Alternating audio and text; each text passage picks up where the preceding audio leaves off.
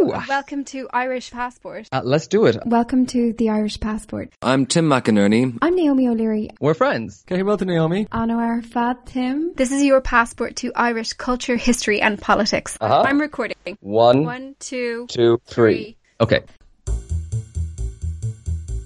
Chaos at Kabul's airport, a crush of thousands desperate to get out. The government has confirmed a small group of army rangers and two Department of Foreign Affairs officials are expected to arrive in Kabul this evening to help facilitate the evacuation of remaining citizens there. Afghanistan political leaders gave up. The Afghan military collapsed. If anything, the developments of the past week reinforced that ending U.S. military involvement in Afghanistan now was the right decision. This August, the United States' 20 year war in Afghanistan came to a chaotic conclusion as the Taliban swept to power ahead of an agreed withdrawal of US forces. Thousands of people desperate to flee the country became trapped. Among them were Irish citizens and Afghan Irish families, many of whom had travelled back to see relatives during the school holidays. But there was a problem. Ireland had no long range aircraft with the ability to make the trip to Kabul to bring our citizens home. In this episode, we'll find out how the Irish Defence Forces worked around that problem to get Irish citizens out of Kabul. This is part two of our two part episode on Irish military neutrality. In our previous instalment, we heard how the policy was born in the 1930s, at a time when the Irish President Eamon de Valera feared that involving Ireland in the Second World War could crush the newly independent and very fragile state.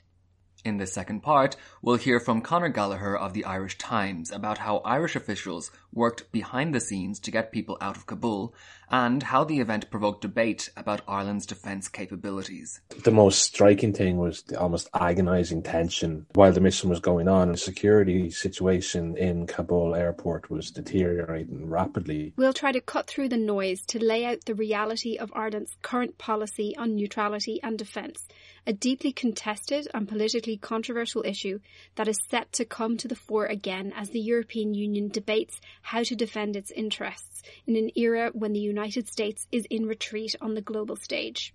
We'll be speaking to security analyst and retired Army Captain Tom Clonan, who tells us this. I think for an international audience, it's important to understand that Ireland has a very, very small army. The total number of personnel across army, naval service and air corps is about 9,000 personnel. So it's very, very small. And for such a small organisation, it punches well above its weight. And we'll hear from Simon Coveney, Ireland's Minister for Defence and Foreign Affairs, who tells us this. There are a number of countries in the European Union that are not members of NATO that regard themselves as non militarily aligned and neutral states. Ireland is one of them. Uh, and uh, the beauty of the European Union is that it, it accommodates that perspective. But first, we want to give a shout out to our sponsor, Irish at Heart, the world's best subscription box, full of beautiful Irish made products. Irish at Heart was founded by Mary Moore, a born and bred Dubliner whose passion for craft and design led to her founding Irish at Heart to provide customers around the world with curated, themed selections of Irish goodness from small Irish companies. When you sign up, you receive a themed box of Irish artisan and craft products, so maybe something to wear, something to gift, or just something to enjoy yourself, and all of that is at a discounted rate. Prices for a box start at around $44, but the actual value of a typical box is about $70. Right now, you can get their Irish Winter Wonderland box, which would be perfect if you wanted to send a little bit of Ireland to your friends and family this Christmas. If you want to get your hands on the box, though, you've got to act quickly because stocks are limited and they're selling extremely quickly. So if you want one, head over to the Irish at Heart website now to get yours. You can find them at irish-at-heart.com. That's Irish at Heart with a hyphen between each word, dot com. Yes, so if you want your box to arrive in time for the Christmas holidays, do make sure to get that order in before the end of this month. The service has been rated excellent by Trustpilot, by the way, which is always reassuring when you're shopping online. This is also a great and convenient way to support small, independent businesses in Ireland this Christmas while treating your friends and family to some gorgeous Irish made products. Of course, listeners to this podcast get an extra 15% off their first delivery if you use the code Irish Passport. Just pop it in the discount bar when you sign up. Thanks again to Irish at Heart for their support, and let's get back to the show, Tim. Okay. So, Naomi, let's go back to August of this year and the extremely unstable situation that arose suddenly uh, in the Afghan capital, Kabul. Uh, among the many international citizens who suddenly had to try and escape from the capital at that point were dozens of Irish people. And they had found themselves essentially trapped, uh, causing a huge dilemma for the Irish state. So Naomi, maybe you can just lay out for us, you know, how did this whole scenario come about in the first place? In a nutshell, it happened because the former US President Donald Trump agreed a withdrawal date of US troops from Afghanistan with the Taliban. That's the fundamentalist mm. military organization that fought the US occupation in Afghanistan for years. The current president, Joe Biden, was really determined to keep to the date of August 31st this year for withdrawal. Mm. Now, the plan was that the Afghan government, led by elected officials and President Ashraf Ghani, was supposed to hold on to power once the Western forces left, but that didn't happen. As the troops began to pull out, the Taliban dramatically swept across the country and the Afghan army crumbled. Then the president Ashraf Ghani fled the country and the Taliban took power, declaring a new government that they called an Islamic Emirate. Due to deep fears about violence and reprisals against women and liberals based on the Taliban's previous record in power, many people, and particularly those who had Western links, tried to flee the country all at once. At this point, the Taliban was in control and operating checkpoints, stopping people from leaving, and the only part still under Western control was Kabul airport, and that's because US mm. troops were stationed there. So thousands of people began accumulating outside the airport trying to get to planes to get out of the country. And the Europeans who had people stuck there in Kabul and in Afghanistan pleaded with the US President Joe Biden to keep his troops there longer past the US deadline so that they would have more time to evacuate people. But Biden refused because he said there were risks to US forces. And sure enough, there was a deadly attack. Well, we begin in Kabul, where there's renewed urgency to evacuate thousands of Afghans a day after a bombing killed scores of people trying to flee. ISIL-K claimed responsibility for that attack outside Kabul airport that killed at least 110 people and injured dozens more. So, as all this was happening, uh, countries and embassies around the world had their sights set on citizens in Afghanistan. Uh, what were the Irish authorities doing to get Irish citizens to safety? I spoke to Conor Gallagher, who's a colleague at the Irish Times, and he wrote a piece that told the backstory of the Irish Kabul evacuation. He spoke to the officials who worked on it behind the scenes. So the first major problem was that Ireland had no aircraft that could fly as far as Kabul in such short notice, and nor were there planes large enough to undertake an evacuation like this. This incident has kind of shown up the disadvantages of not having such aircraft. Like, we do obviously have some aircraft, but they don't have the reach to get to Kabul at short notice, and, and they're just not big enough, really, either, to evacuate large numbers of people thank the Irish Defence Forces have excellent relationships with other militaries and never really have too much of a problem in securing flights because this is something we do semi regularly. Initially, they considered going to the Americans because the Americans were, were, were, were, flying in and out of Afghanistan every minute.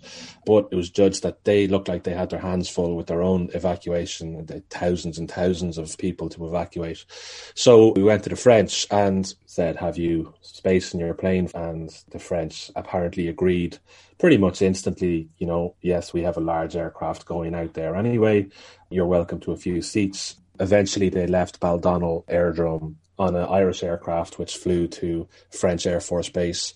Then they got on uh, French military transport which flew to Kabul. Once on the ground, however, the Irish team discovered that there were actually far more Irish citizens and residents trying to get out than they previously thought because it was August. It was the middle of the school holidays and a time when many families had travelled to see relatives in the country before becoming trapped. When the mission landed, they'd already gotten 10 people out of the airport. Irish diplomats were working from the Irish embassy in Abu Dhabi, which is about 1800 kilometres away, the nearest embassy to Kabul. These people were relatively easy, and I stress the word relatively, to get out because they were mostly working for NGOs and charities in the country. They were single people, as in they were travelling on their own, they were in family units, and they'd be fairly experienced, or most of them would be fairly experienced travellers and would be able to navigate you know, their way to the airport and past checkpoints because this is something they would have had to do for, for, as part of their job. So they were able to get them out in dribs and drabs over the course of about seven days after the capital fell to the Taliban. But that meant that the people who were left were all family units. So there's about 36 or so people, I believe, that they are aware of. Most were Afghani Irish these were people who would, they knew would be harder to get through to the airport, especially as reports were coming in that the Taliban were stopping Afghani citizens from getting to the airport. Uh, and that's when they, they decided to send this uh, military and, and, and diplomatic team. But once, for some reason, shortly after they got on the ground in, in Kabul, dozens more people came forward seeking help to get out, and and this these included Irish citizens, Irish passport holders, and Afghanis who had Irish residency. Uh, one person told me that they suspect, you know, the images from the chaotic American withdrawal of, you know, those horrible images we saw of people falling from American military transports as they took off may have scared some people who were originally planning to stay in Afghanistan, and it, it might have made them decide that uh, now was time to leave. So at this point, the Irish lack of capacity was well known. And I understand that without needing to be asked, the Ukrainian Defence Forces actually approached their Irish counterparts to check if we needed help to evacuate people and whether they could offer us some seats on their planes. In the end, it was the French and the Finnish defence forces who provided seats for the Irish citizens needing to leave and for the team of Irish diplomats and army rangers who escorted them out. The most striking thing was the almost agonising tension that uh, officials back in Ireland at least felt on the ground as they watched while the mission was going on. And it was only a 40 hour mission. But during that time, the security situation in Kabul airport was deteriorating rapidly and that was capped off by that tragic explosion outside, which killed dozens, which no Irish people, thankfully, were caught up in, but uh, many Afghans uh, were killed and, and, US military personnel were killed. That actually occurred just as the Irish flight was, was leaving. So the mission was tinged with kind of sadness, frustration, because although they managed to get 26 Irish people out in, in a 40 hour period, which is undoubtedly extremely impressive. Roughly 75 Irish citizens and dependents remain stranded in Afghanistan with no obvious means of escape. You know, the job is, as one person said to me, it's only half done. Conor has been writing about concerns about the underfunding of the Irish Defence Forces for years, and I asked him whether this incident could galvanise a change in policy. It's probably too early to say if it's changed the debate. I think it's certainly made the debate louder and maybe brought it more into the mainstream. What military people will tell you is uh, just the lack of value placed on the defence forces. The Department of Expenditure will tell you, you know, well, if you want 100 million for long range transport aircraft, where's that money going to come from? Is it going to come from Department of Social Protection? Is it going to come from Department of Health? You know, we have to find that money somewhere and it's about priorities. The military have also would love a strategic transport capability, but they also have other priorities like, you know, our naval ships, we can't put all our ships to sea because we don't have enough sailors to man them to the extent that we had to get assistance from the EU to patrol our own waters a few times this year. There's some very well informed, capable commentators on defence matters, and they've been making the point that we lurch from one crisis to another. The cyber attack, not being able to patrol our waters, not being able to see what's in the skies over Ireland. And then we say, we need this, we need this, we need this. But there's, it's never part of a strategic plan. There's not, there's never been much joined up thinking in Irish defence planning. And I'd even go as far as to say is we've never really been sure what we want our military to do. So it's probably a good idea to sketch out what the situation actually is when it comes to Irish defence. Neutrality and the public perception of what neutrality means in Ireland is a really important element of all this. It's perhaps the most important element. Um, Ireland has been a neutral state for as long as anyone can remember, and a significant proportion of the Irish public are deeply, even culturally attached to this as a policy. It's so powerful, in fact, that it can drive political outcomes. We already mentioned in part one that fears that Irish neutrality might be under threat were central to the rejection of certain EU treaties by Irish voters in past referendums. The interesting thing about it, though, is that the meaning of neutrality as an Irish policy isn't clearly defined, and so what it mm-hmm. means in practical terms can be very contested. The phrase that the Irish government has developed to describe it is, quote, the traditional policy of military neutrality. And you should note that word policy because a policy choice is something that's set by a government and it's something that can change over time. This is a common misunderstanding. Is there actually any protection at all for neutrality in the Irish Constitution? Yeah, there's a fairly widespread public perception that Irish neutrality is in the Constitution, but that's really contested. In fact, the opposition Sinn Féin party actually tried to introduce a bill in 2019 to put neutrality in, into the Constitution, and that attempt fails, which kind of mm. illustrates that, you know, it's not really there, or at least it's not there clearly. So let's look at what the Constitution actually says. Tim, why don't you read these following sentences? All right. Okay. I have them here in front of me. The uh, first uh, relevant part is in Article 1, which says Ireland affirms its devotion to the ideal of peace and friendly cooperation amongst nations founded on international justice and morality. Okay. Then there's Article 2, which says Ireland affirms its adherence to the principle of the pacific settlement of international disputes by international arbitration or judicial determination. And then there's Article 9, which says the state shall not adopt a decision taken by the European Council to establish a common defence pursuant to Article 1.2 of the treaty referred to in subsection 7 of this section, where that common defence would include the state. Okay, well that's, that's a little bit wordy, but nowhere in here can I really see anything that concrete. Like this is all very open to interpretation as far as I can see. I mean, the key thing is that there is no mention of the word neutrality. So this mm. these sentences can be interpreted in very different ways. Stuff like you know a commitment to peace and the settlements of disputes uh, through legal procedures. You know, I dare say most states would agree with that. Um, you know, states mm. that go to war all the time would probably agree on that. You sure. know, most countries I'd say would not declare that they're intent on war, but you know, rather that they're actually working to preserve peace. What differs is their interpretation about how to best do that. Mm. So the way that the Irish state broadly describes its own policy of military neutrality is basically that it's not a member of military alliances. That's sometimes described as non-participation. Okay, right. Now it's it's really interesting in this context when you consider how fuzzy the idea of neutrality, how, how, fuzzy it is, that Ireland's defence forces are so strikingly small compared to our European neighbours. Yeah, it is actually really dramatic. So according to the latest collated EU figures for 2021, Ireland spends the least amount as a proportion of its GDP of any member state on defence. So 0.2% of GDP. Um, just for comparison, the highest was Little Estonia, which spent 2.1%. And yeah, Ireland's defence forces are accordingly extremely small. We have an army of 7,300 people, roughly, an air force of about 730 people with 20 planes, and a navy of just over 1,000 people and nine ships. But of those nine ships, we only have enough staff to actually man six of them. So that's extremely small. Yeah, these these are these are really strikingly small numbers, and even when you consider Ireland's very very small population, like much smaller than a, a lot of uh, similar sized European nations around the place, these are still really small numbers. like these, are, like um, a good uh, or an interesting comparison uh, you might make is with perhaps the most famous neutral state in the world, uh, Switzerland, uh, which also has the world's oldest neutrality policy.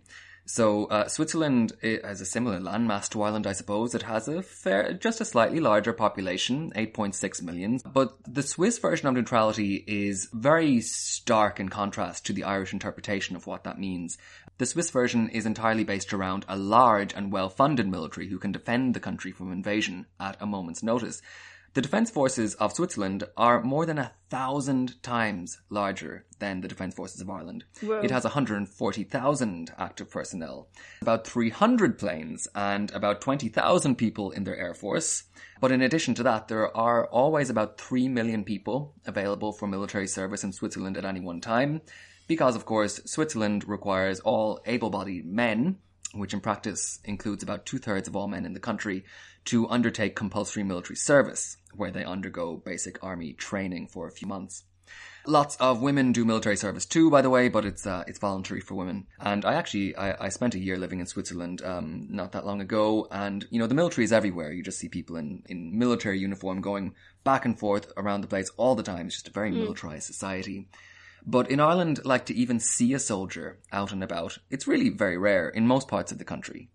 It is. It has you know, been rare, definitely. It's quite interesting during the pandemic, the Irish Defence Forces have played a more visible role because they've been out and about setting up testing centres and, you know, doing a mm-hmm. lot of sort of shoring up the state's response to COVID-19. And I think we can probably expect them to become more visible going forward as well because Ireland is set to have a lot more weather disasters due to climate change. So I would expect that you will see that kind of use of the defence forces in like civil defence as it were. Uh, but getting mm. back to neutrality, this policy means that Ireland is not a member of NATO. That's the mainly right. North American and European defence alliance that grew out of the wake of the Second World War. And Ireland isn't alone in that. The other EU member states that are also neutral or non-aligned are Austria, Cyprus, Finland, Malta and Sweden. Okay, and I suppose that's mainly because neutral states are just not really compatible with organizations like this, is that it? I mean, the definition, the most common definition of neutrality means not being in military alliances like NATO. Right. In addition to that, all of those neutral or non-aligned EU member states, they all have some kind of opt-out or special arrangement with regards to EU defence cooperation, meaning that they can basically choose not to take part in EU military stuff. Okay, right. So, um, despite all that, Ireland's defence forces do, however, undertake really, really quite a lot of missions with the United Nations. As a matter of fact, Ireland has a bit of a reputation when it comes to UN peacekeeping. It has the longest unbroken record of taking part in those missions of any nation in the world. So that's a really, you know, real and long-standing commitment that we can see there. Now, my impression, and correct me if I'm wrong, is that participation in UN peacekeeping missions is something that has cross political support in Ireland, like even among parties that are most skeptical about involvement in overseas operations generally. Naomi, like, what do these missions, these UN peacekeeping missions, what do they actually involve for the Irish Defence Forces? So typically it might be, say, if a war-torn area or region has signed a peace treaty, then the mm. parties that were involved in that might invite the United Nations to oversee how the peace is implemented. And then members of the United Nations would voluntarily send troops to do that mission. And the idea mm. is hmm. that those troops only use force as a very last resort. Um, you can have different kinds of peacekeeping as well. You can have military peacekeeping and you can also have civilian missions. A civilian mission might mean sending Gardaí, for example, to help with border monitoring or judges to help with kind of pulling together a legal system or something like that. Hmm. All in all, Ireland has taken part in 20 of these missions all over the world, including in Mali, Lebanon, Congo, Cyprus, and continually since 1958. Wow. All right. Okay. And at the moment, Ireland actually sits on the UN Security Council, right? Yeah, really interesting. Ireland was actually elected to be on the Security Council in one of its 10 rotating seats uh, for this year and next year. Of course, the five permanent members are China, France, uh, Russia, the UK and the US, and each one hmm. of the members of the Security Council has a vote. Their job is basically to determine the existence of a threat to peace or an act of aggression. And Ireland actually chaired the council earlier this year and was advocating for more action to help in Ethiopia, which is experiencing a really horrific civil war. Now, I saw a description somewhere of Ireland's reputation in that role as being quite an authoritative one. Ireland seems to be seen as this small, neutral country that has successfully come through a tough history and has experience of conflict. And as such, it's a kind of, you know, voice of conscience on matters to do with peaceful resolution. I had quite an interesting chat with Tom Clonan about this and about the overall state of Irish defence. So Tom is a former Irish soldier himself who took part in a peacekeeping mission in Lebanon and he now works as a security analyst, as an academic. He writes for the Journal, a popular, popular online news website in Ireland. So let's hear from Tom. Tom Clonan is my name. I'm an academic in the Technological University in Dublin. I'm a journalist um, security analyst and columnist with the journal.ie. And in a previous life, I was an army officer in the Irish Defence Forces. I served in the Middle East and as an election supervisor in the former Yugoslavia. How would you explain what the Irish Defence Forces do primarily? I think for an international audience, it's important to understand that Ireland has a very, very small army. The total number of personnel across army, naval service and air corps is about 9,000 personnel. So it's very, very small. And for such a small organization, it punches well above its weight. Um, so at present, for example, we have troops in Lebanon on a peacekeeping mission there with UNIFIL. We have uh, troops in Syria on the Golan Heights, and we have observers all around the world. We, we've had this tradition of international involvement over the years. We're a neutral state, but there have been some very, very significant developments with regard to our armed forces in, in the last two decades. In 2000, for example, the Defence Forces Ireland did peacekeeping for the United Nations. So they really did just one thing for one international organization, and that was peacekeeping for the UN. But since 2000, over the last two decades, we have become more and more integrated into international military structures. So we now, as of 2021, we do peacekeeping and peace enforcement, which is the full spectrum of combat operations for the United Nations, for NATO, um, for the European Union. And we have participated in NATO missions in Afghanistan, for example. We've been there since 2002 to 2016 as part of Operation Enduring Freedom, um, which was a UN Security Council mandated mission, but conducted by NATO and led by the United States. So we were active participants in that. We've been in uh, NATO missions in Kosovo, and we have led the first international European Union mission down to Central African Republic and Chad. We, we've really, I suppose, expanded the roles that we're involved in whilst maintaining our neutral status. Perhaps some people might be confused about if you're involved in operations in Afghanistan, like how can that happen as a neutral country? Well, that's a really good question. I suppose it's one that is best answered by our politicians. So we joined uh, an organization called Partnership for Peace, which has what's called observer status at NATO.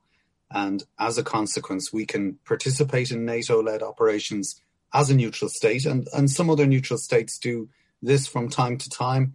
Uh, whilst we are not militarily aligned, we are from time to time part of kind of like political coalitions of the willing, as they're referred to in the in the 21st century. But we we, we have a kind of um, an unusual status in Europe because whilst we're very active and involved internationally, um, domestically, our, our defence forces have suffered a great deal in the last 20 years. So, for example, Ireland spends the lowest of its GDP on defence in the entire European Union. As a consequence, we have become more and more reliant on our European neighbours for some very, very basic elements of our of our national security. Ireland's small defence capabilities have sometimes been called a black hole in the side of European defence. And the debate about this tends to flare up whenever a weakness is exposed. So this happened over the Kabul airlift, as we discussed. It's also happened whenever Russian jets try to enter Irish controlled airspace. When this happens, and it does every now and again, Ireland doesn't have the technology to detect that they're there or the aircraft to intercept them. So it's the job of the British Royal Air Force to scramble jets to escort them out and also to notice that they're there in the first place.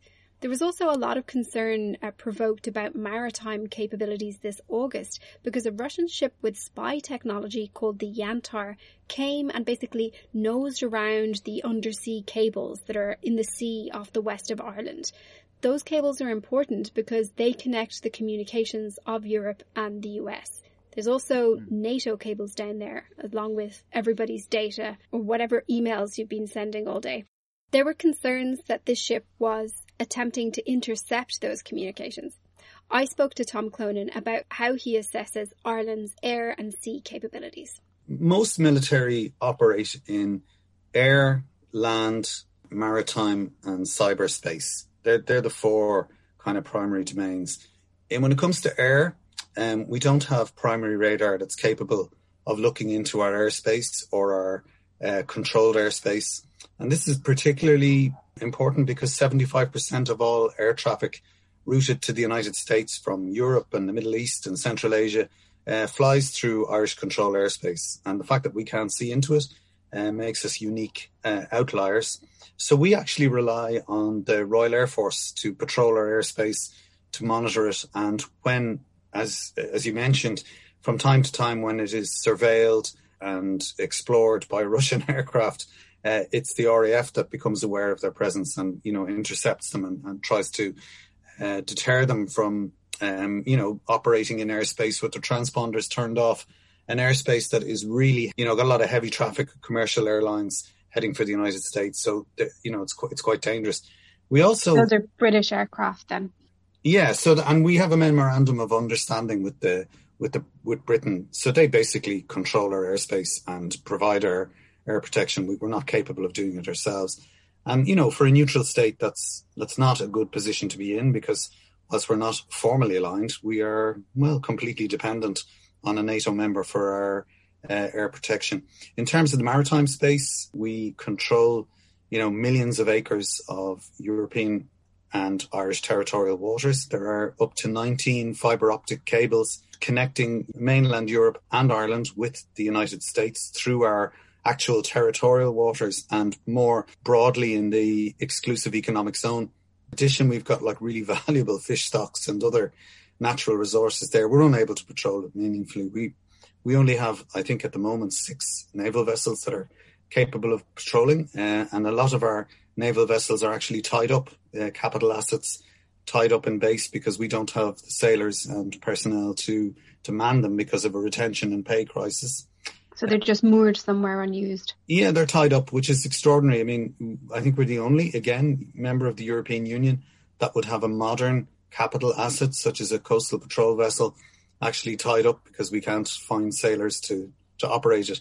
And actually, this year in 2021, Irish fisheries authorities had to ask the European Union to send a European fishery protection vessel into Irish waters to patrol it because the Irish government couldn't couldn't provide that service. Another key area of modern day defence is actually cybersecurity. The perils of weak cyber defences were really exposed this year when Ireland's health service suffered a massive cyber attack, uh, the largest cyber attack ever seen on a health system to date. And all that was happening in the middle, of course, of the COVID-19 pandemic.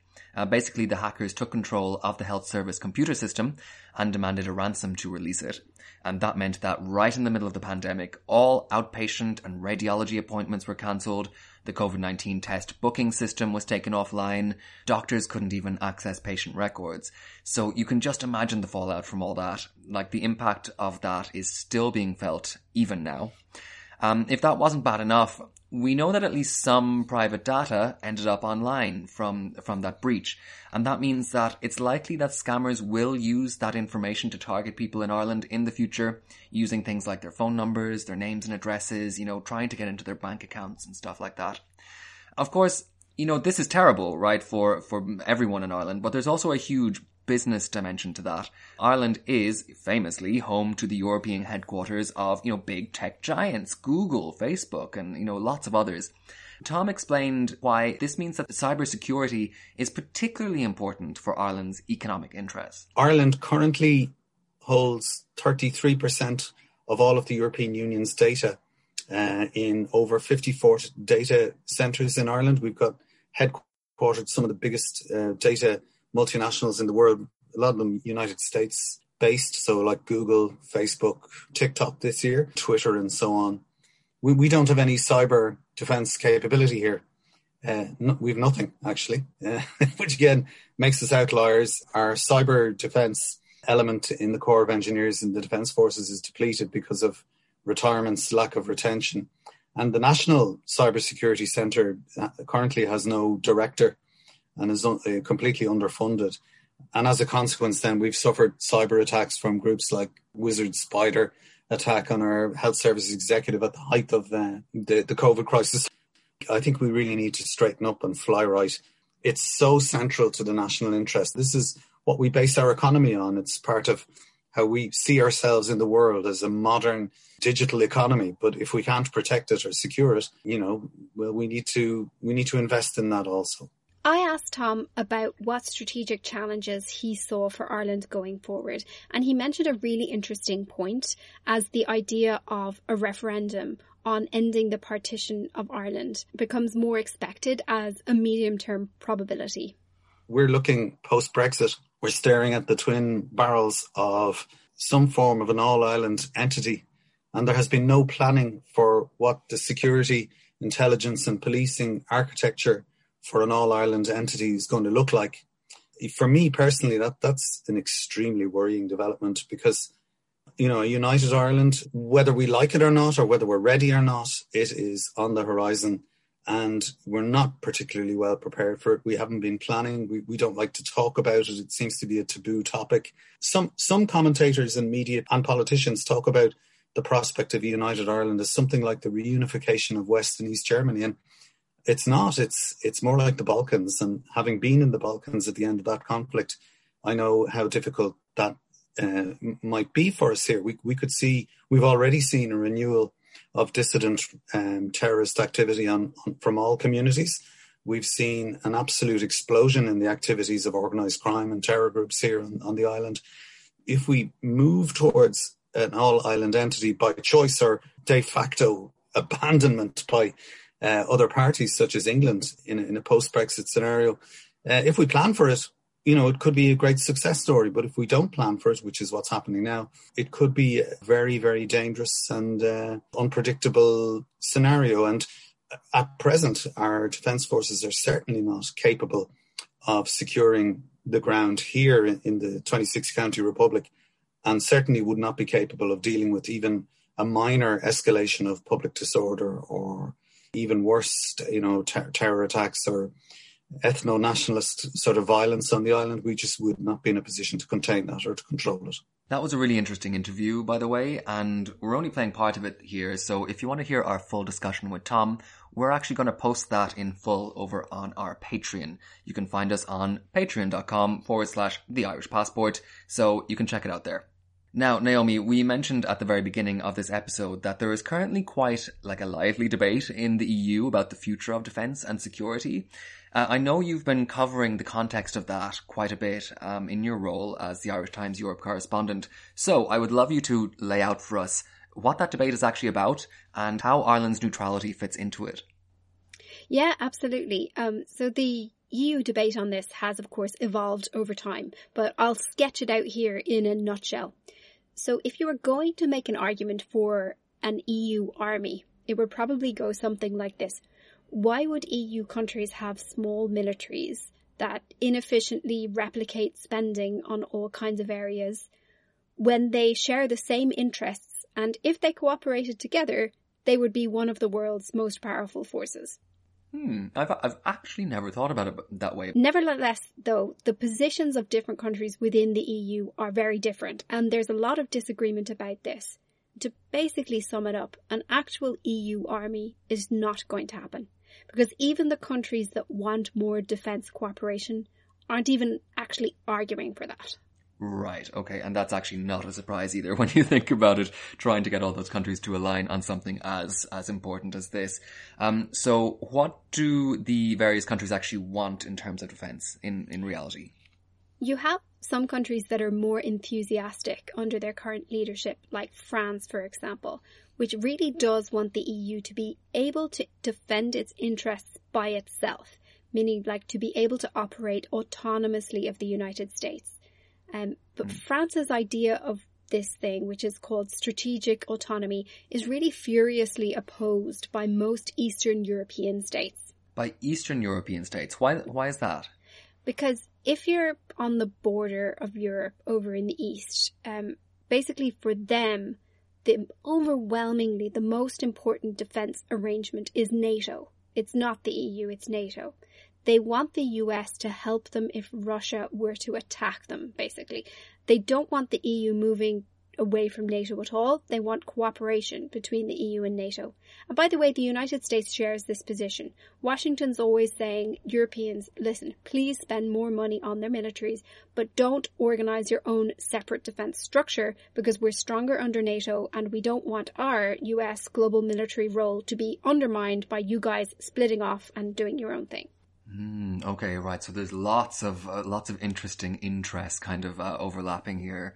Mm-hmm. Um, Am I right in thinking that the idea of European defense policy is something that, like, you know, is different now than it than it used to be? It is really different in the same way as we think about conflicts as different. You don't have like enormous, huge armies of like millions of people like meeting together. So just as sort of war and so on changes over time, so does the idea of what defense means. And now it's all about stuff like hybrid attacks and, you know, cyber and that kind of thing and much, much fewer like troops on the ground kind of ideas.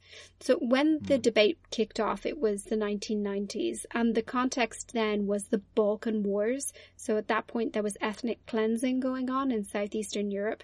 We're talking about the area that was Yugoslavia, but is now like Croatia, Slovenia, Bosnia, Herzegovina, Serbia, and so on. It runs parallel down the to the east of Italy along the coast of the Adriatic Sea. Um, so United uh, Nations peacekeepers went in there, including from Ireland, and later on there was also NATO intervention. And various European states were part of those that responded.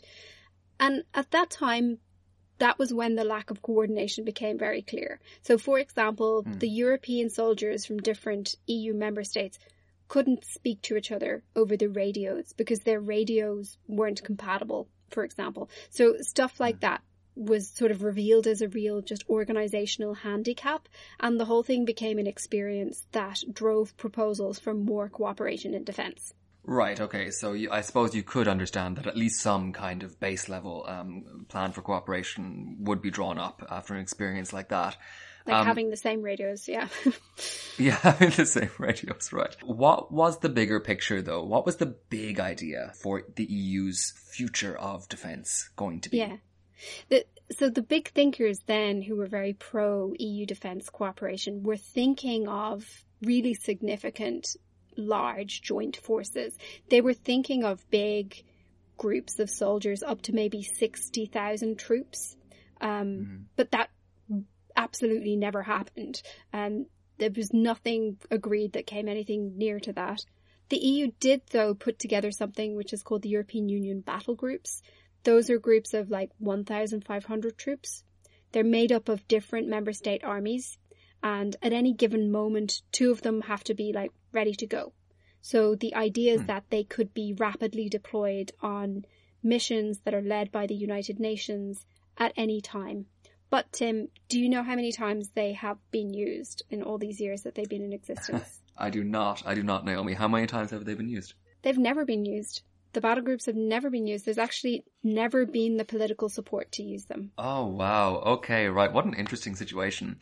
Now, coming into all this uh, is something I believe is called Pesco. It's not a it's not a fish distribution um, company. um, uh, no, this is quite an important element of all this. Pesco. What do, what does Pesco stand for first of all, and uh, what does it mean? PESCO stands for Permanent Structured Cooperation. What it means is different okay. EU states teaming up to cooperate on defence projects of all kinds. Um, and if they come up with a joint project, that project can then qualify for co-funding from the European Defence Fund. That's money that comes out of the EU general budget that all the member states contribute to. Um, so those PESCO projects can be about anything really, uh, cooperating on maritime patrols or scanning, developing a way to scan the terrain or, you know, cooperation on cargo transport or cyber training to combat attacks. It's, it's really anything. Uh, it's a relatively new thing. It started in 2018 and Ireland takes part in some of it. It's part of a project that involves maritime surveillance that's led by Greece and it's also an observer on loads more stuff, including medical training, uh, projects to do with disaster relief, and also radio communications. All of the projects that Ireland is part of are quite carefully chosen to fit with the domestic sensibilities that there are around defence and neutrality. I mean, a lot of people will remember that these ideas of joint European defence, of a European army, etc., this was one of the big kind of scare stories uh, during the Brexit referendum or the Brexit campaign and a lot of it was proven to be um, groundless, of course, like like like so much else uh, in that campaign. Um, but now that the UK has actually left, is this going to affect the EU's defence cooperation? Like, would it ramp up now that there isn't a dissenting voice from Britain? Yeah, this is like an argument that is kind of commonly heard, but the idea that Britain was the sole dissenting voice on mm. EU defence plans is just like really ridiculous like I said, there's loads of disagreement about um, defence among EU members, and there's loads of you know objectors like Ireland and Denmark. Like an army has a definition, you know, armies have headquarters and command structures and stuff. And that just isn't something that anyone is proposing because everybody knows that you know, they, it wouldn't be agreed on. like nobody wants that. Mm. It's just not really on the table. What you're looking at is member states keeping their own armies that they have but just trying to sort of work more seamlessly together. Um, however, there is going to be a big debate about this. There's going to be a lot of consideration and time given to broader defence strategy. And that's really been given momentum because of the context of the broader geopolitical destabilization that's going on, particularly towards the east of Europe. Um, mm. And of course, the Kabul evacuation, because that was not just for Ireland, it was a rude awakening for the Europeans in terms of the limits of their power because essentially they relied on the Americans to secure Kabul airport in order to be able to evacuate their own people. And they actually asked Biden to stay on for longer and he refused. So it kind of became a symbol of not being able to count on the US and it's used as an argument now to strengthen what the EU can do on its own. So the EU has to kind of think about alternatives right now and what are what kind of ideas are coming up? What are what are the general proposals for the future of, of EU defence? Currently, a big strategic review is being drawn up. Now, we don't know the full details of it yet, but the defence ministers of all of the 27 member states met to discuss them last week. So there's a draft on the table. One detail that we know that's in it is a proposal for a rapid deployment force of 5,000 troops that could, for example, go and secure Kabul airport very unlikely that such a thing would recur. But anyway, um, could go and do something like, for example, set up checkpoints on the EU's eastern border, where at the moment there's this manufactured migration crisis that's caused by the dictator in Belarus flying in people from the Middle East. Um, I don't know personally how much credence I give this rapid deployment force idea because I we already have battle groups, as I said, and they've never been used because there isn't the political will. Mm. So what is this adding? The rest of the proposals are expected to be more of a strategic review and assess stuff like what does the EU need to do to defend its interests in airspace, in maritime, in cyber? How do we deal with hybrid attacks and misinformation and so on like that? Right. And at, at some stage, like a decision is going to have to be made in all this. I mean, this is a lot of talk and yet, you know, um, the decisions is going to be hard to make at the end of the day, right? So like, when would you expect any of this to be actually decided? I wouldn't expect anything dramatic to be decided at all. Um, you'll have a lot of discussions about this over the next few months, and mm. it will be hashed out into a document that is sort of vague enough that all the EU member mm. states could agree on it. Um, there's also been calls for, you know, can we change the approach here? Can we make it so that if a certain smaller group of EU member states wants to go further on this or wants to be more ambitious, they can do that and you know other ones that don't want to be part of it can you know not be part of it but doesn't stop the rest of them going ahead. We'll see what comes out of it. In in January France is taking over the rotating EU presidency for 6 months. And as i mentioned they're very keen on this idea of strategic autonomy. I understand that they plan to hold some kind of defense conference. So we can expect a lot more discussion about these topics and plans coming up. Speaking of vague uh, wording of military policy, let's bring all this back to Ireland and Ireland's fuzzy uh, version of neutrality. Ireland must be a, a, bit of a strange fish, actually, in all of this, right? I mean, like, how does it fit into the European debate on, on all of this? Yeah, it's not alone, remember. There's like six mm. neutral EU member states or so. Nevertheless, you know, it's awkward. The EU does like have uh, a stated ambition to have common defence. Mm. Could you describe that as an alliance, the kind of thing that Ireland isn't supposed to be part of? That's the question that I put to Simon Coveney, Minister for Foreign Affairs and Defence, when I spoke to him right after he and the other defence ministers had been presented with the first draft of this strategic defence plan. So let's hear what he said. Ireland works with other EU partners uh, in the context of common, secu- common security and defence issues all the time. Um, but we do it in a way that's consistent with our traditional policy of neutrality. Um, consistent with what's in our constitution. And that's what we'll do in the context of what's called the strategic compass, which is under debate tonight, which is around the future of common EU common security and defence and how different perspectives and different countries are accommodated in, in that context. And so, so I think we can we can work strategically with other EU partners. We're already doing that in areas like cybersecurity, in terms of sharing uh, maritime information in the context of drugs interdic- interdiction and so on. So uh, I think you know there are a number of countries in the European Union that are not members of NATO that regard themselves as non-militarily aligned and neutral states. Ireland is one of them, and uh, the beauty of the European Union is that it, it accommodates that perspective while at the same time trying to coordinate better the protecting the security of, of Europeans. There is another point of view though, which is that plans like these are a challenge to Irish neutrality. And that's something, you know, that is very, very present, so we should take a look at this as well. Absolutely. So the most significant political force that's loudly sceptical about this whole theme of EU defence plans is, of course, Sinn Féin.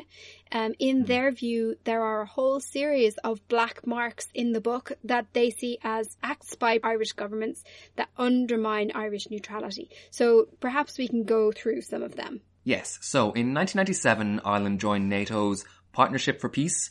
The Partnership for Peace is a cooperation agreement with NATO that other neutral countries are also in. It's not being a member, but it's being basically clear about which way you lean. Right. Um, yeah. There are various times as well that Irish troops were part of United Nations missions that then went on to take part in NATO led operations, including in Afghanistan. And then there's also Ireland's participation in EU joint battle groups that you mentioned, as well as joining PESCO and supporting the funding for PESCO projects, and all that comes out of the common EU budget that all member states contribute to. Now, clearly the Irish government's view is that all of these things are consistent with neutrality, and as we've seen, you can be neutral and still have defence forces and spend on defence. It's, it's not the case that, you know, any defence spending in itself is contrary to neutrality. That would be another understanding of neutrality, which is a bit more perhaps like pacifism. So maybe the rejection of use of any force outright. Some inconsistencies, however, kind of stand out a lot more than others and have become kind of iconic uh, in the question of Ireland's neutrality.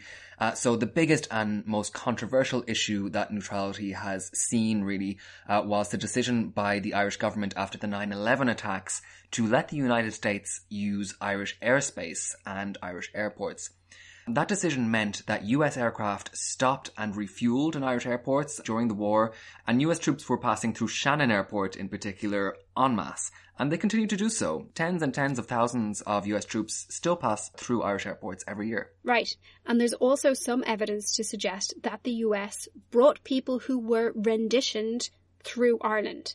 Just to recap, extraordinary rendition was a practice by the CIA of basically kidnapping people and whisking them away to another jurisdiction where they had total power over them. And they were able to use extreme interrogation techniques, including torture, to try and get information out of them. It was a really, really black chapter of recent history. And I think there's a lot of discomfort in Ireland that, you know, our airports could have had anything to do with it. And like once again, we see the impact as well of international pressure on Ireland's neutrality. Now we saw that, of course, in our last episode when it came to World War II. Uh, but in wars like this, let's say in the Middle East, Ireland's geographical position is also still quite important. It's on the very, very western edge of Europe. So for any transatlantic crossings, it does become quite a strategic spot. Now, all this actually provides some really important context to things like the infamous Nice and Lisbon Treaty referendums uh, in Ireland. Those referendums, you know, famously were rejected, uh, initially anyway, by the Irish public. Uh, fears about threats to Irish neutrality due to common EU defence plans were key to the success of the no campaigns that didn't want those referendums to pass. In both those cases, the Irish government actually received reassurances on neutrality, and it was only then that, that the treaties were approved. So in the case of Nice, all the members of the EU had to declare that they accepted that Ireland could only take part in EU activities of a military nature if they passed the so-called triple lock. That means a UN mandate, approval by cabinet, and approval by Dáil Éireann. In the case of the Lisbon Treaty then, there was an additional step for the second referendum, Ireland got an annex attached to the treaty which spelled out that it didn't interfere with the Irish constitution on various topics. It had the key sentence, quote, the Treaty of Lisbon does not affect or prejudice Ireland's traditional policy of military neutrality. So you can really see in those moments there, you know, just the palpable, tangible depth of feeling uh, that there is in Ireland uh, about neutrality. Yet I think there does remain quite a lot of skepticism about this whole thing. Like, my feeling is that Irish neutrality is such a highly valued thing by the public that there's real hesitation about EU projects, which fundamentally I don't think people necessarily have that much information about or, you know, know that much about. Yeah, definitely. I, I think the public perception about defence in general in Ireland is quite unique. Basically, my my kind of take on it is that due to historical reasons, um, perhaps understandably, there's a real suspicion of hard power, and particularly dominance through hard power. Hmm. In Ireland, the use of force in the service of the nation is actually celebrated, just like it is in many countries. But in Ireland's case, it's the underdogs who are being celebrated. It's not generally state actors. It's the people who fought to throw off British rule at a time when they weren't recognised as forces of state. Right, yeah, that's an, that's an interesting context too. Uh, now, having said all this, if you look at opinion polls, there is majority support in Ireland of about 60% uh, for EU defence cooperation. Yeah, um, but remember, Irish people generally answer extremely positively on EU issues in general in polls. So 60% is actually hmm. relatively low for us, but it is nonetheless significant. Um, my question is though about spending. So it's certainly the belief of politicians in Ireland that the Irish public has a very low tolerance for increased taxes. And that's perhaps borne out in the fact that the left wing and the right wing parties in Ireland are both united on this issue of being generally against increasing taxes on people. So now, mm. if people don't want to be taxed for stuff that they outright want, like a health system without waiting lists or public housing or a comprehensive public transport networks, all things that are very popular, then are they going to agree to be taxed for stuff that they don't hmm. particularly want or care about, like defense capabilities? That's my question. Yeah, I, I feel like that would be very unlikely. I feel like there'd be a lot of a lot of pushback against that. And I suppose, when you think about it, fundamentally, Ireland's approach has actually worked so far, you know? Like, we have managed to get along without spending too much on this and, you know, without getting dragged in, at least you know, active participation, um, into you know, things like the disastrous US and UK led wars in the Middle East, you know, so we've been surviving quietly, maybe hobbling a little bit, but doing okay, like, like we've been doing so far. Yes, and our allies help us out whenever we're stuck for a long ranged aircraft. So, you know, if it was mm. planned this way, if it was all a plan, you'd almost call it genius. Um, not a plan though, it's just how it kind of worked out. But uh, to be serious though, um, I do think that there is a debate that Ireland is going to have to have for a number of reasons. This debate is going to come to Ireland, whether Ireland seeks it or not. Um, so reason number one is that enough countries in the European Union are interested in more, in more common defence that this will continue to be a topic of discussion and there will be, be proposals that Ireland will have to respond to. Um, hmm. Second reason, the next Irish government might have Sinn Féin in it and their positions on defence will be quite challenging to the status quo as regards EU defence. So there's going to be a debate there. And finally, hmm. you know, Ireland has interests. Unfortunately, we live in a world where there are threats to those interests. And whether we like it or not, we geographically sit between Britain and the US in a place that has always been strategically important, as we laid out in part one of this episode. And unfortunately, we're living in a time of increasing instability. So there may be events coming out of our control that are unpleasant and that will force difficult choices upon us. Let's hear a final few words from Tom Clonan, who summed the current situation up for us. During the Troubles, you know, when we had a major internal security problem in, in the Republic, the general public seemed to have a passing interest in security matters because I think they and well, most especially politicians, felt that they were at risk from, you know, a security threat.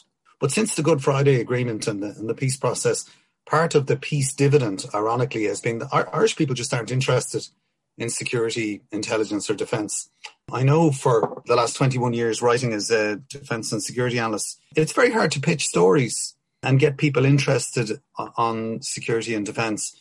I think Irish people just generally, we don't have a tradition of military service. We don't have a military culture as they do in other European states or a polity at the moment that just sees defence as a cost centre and perhaps doesn't fully understand our neutral status. The global world order is, is changing very, very quickly. And, you know, if there was an end of history period, it is now over. We're now emerging from the postmodern period into a new period of, of instability uh, with the withdrawal of the United States from Afghanistan.